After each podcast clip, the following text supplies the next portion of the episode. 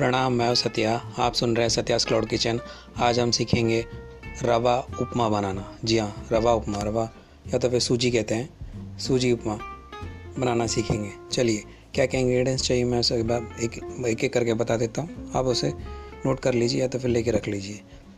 सबसे पहले सूजी लेके रख लीजिए 200 ग्राम और 500 सौ पानी और तेल, दो table spoon sunflower oil refined oil और नमक आपके स्वाद के अनुसार और राई एक, आपके लिए एक टेबल स्पून उसके बाद आप लेके रख लीजिए एक टेबल स्पून जीरा पाउडर जीरा और उसके बाद आप लेके रख लीजिए तीन चार बीन्स बारीक से कटा हुआ और छोटा, छोटे साइज़ का एक कैरेट बारीक से सील के काट के रख लीजिए और एक प्याज बारीक से कटा हुआ और उसके बाद आप लेके रख लीजिए रवा।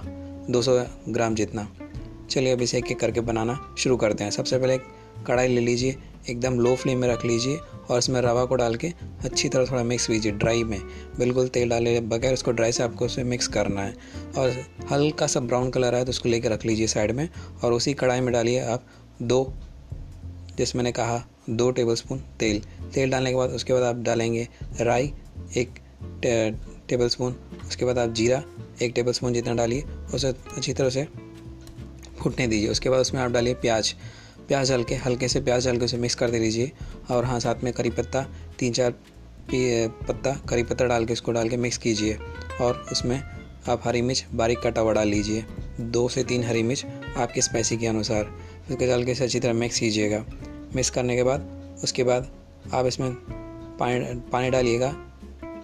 इसमें आप पूरे 500 सौ पानी डालेगा। पानी में थोड़ा ज़्यादा डालने को बोलता हूँ क्योंकि सूजी जितना हम लेते हैं उससे डबल लेना चाहिए पानी, पर मैं आपको ज़्यादा लेने को बोल रहा हूँ, ताकि क्योंकि आप सब्ज़ी डालने वाले हैं, सब्ज़ी पकाने वाले हैं, सब्ज़ी डाल के उसके बाद आप सूजी डालेंगे इसके लिए।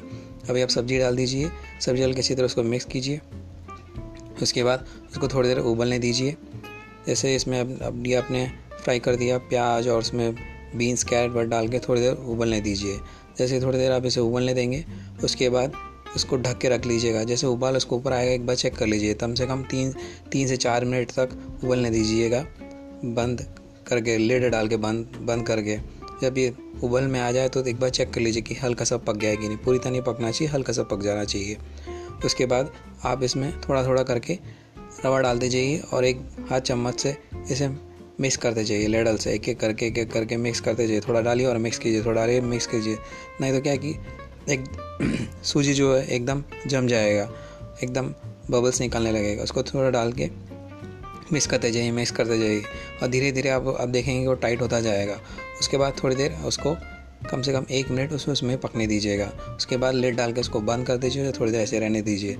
आपका रवा उपमा तैयार है। उसके बाद आप सर्व करते वक्त आप उसे एक प्लेट में डाल के सर्व कीजिएगा और ऊपर से एक टीस्पून जितना घी डाल दीजिए और ऊपर से धनिया बारीक से काट के गार्निश कर लीजिएगा। बाकी काफ़ी अच्छा टेस्ट देता है और खाने में काफ़ी अच्छा और काफ़ी जल्दी बन जाता है। बच्चों के लिए काफ़ी अच्छा है, आप लेस स्पाइसी और बड़े बुज़ुर्गों के लिए जल्दी खा के जल्दी हम हजम भी हो जाता है। और उसके साथ साथ टोटली वेजिटेरियन और इसमें थे प्याज और बीन्स कैरेट पड़ने के कारण जल्दी टेस्टी और जल्दी पक भी जाता है और टेस्टी भी रहता है। यह है उपमा बनाने का तरीका। आपको मेरा ये एपिसोड अच्छा लगा। तो मेरे चैनल सत्या करोड़ के चैनल को लाइक कीजिए शेयर कीजिए और कमेंट्स कीजिएगा। मैं ज़रूर जवाब दूँगा। फिर मिलेंगे अगले एपिसोड में। तब तक के लिए अपने ख्याल रखिएगा, बच्चों का ख्याल रखेगा बड़े बुज़ुर्ग का सम्मान कीजिए। जय हिंद, वंदे मातरम।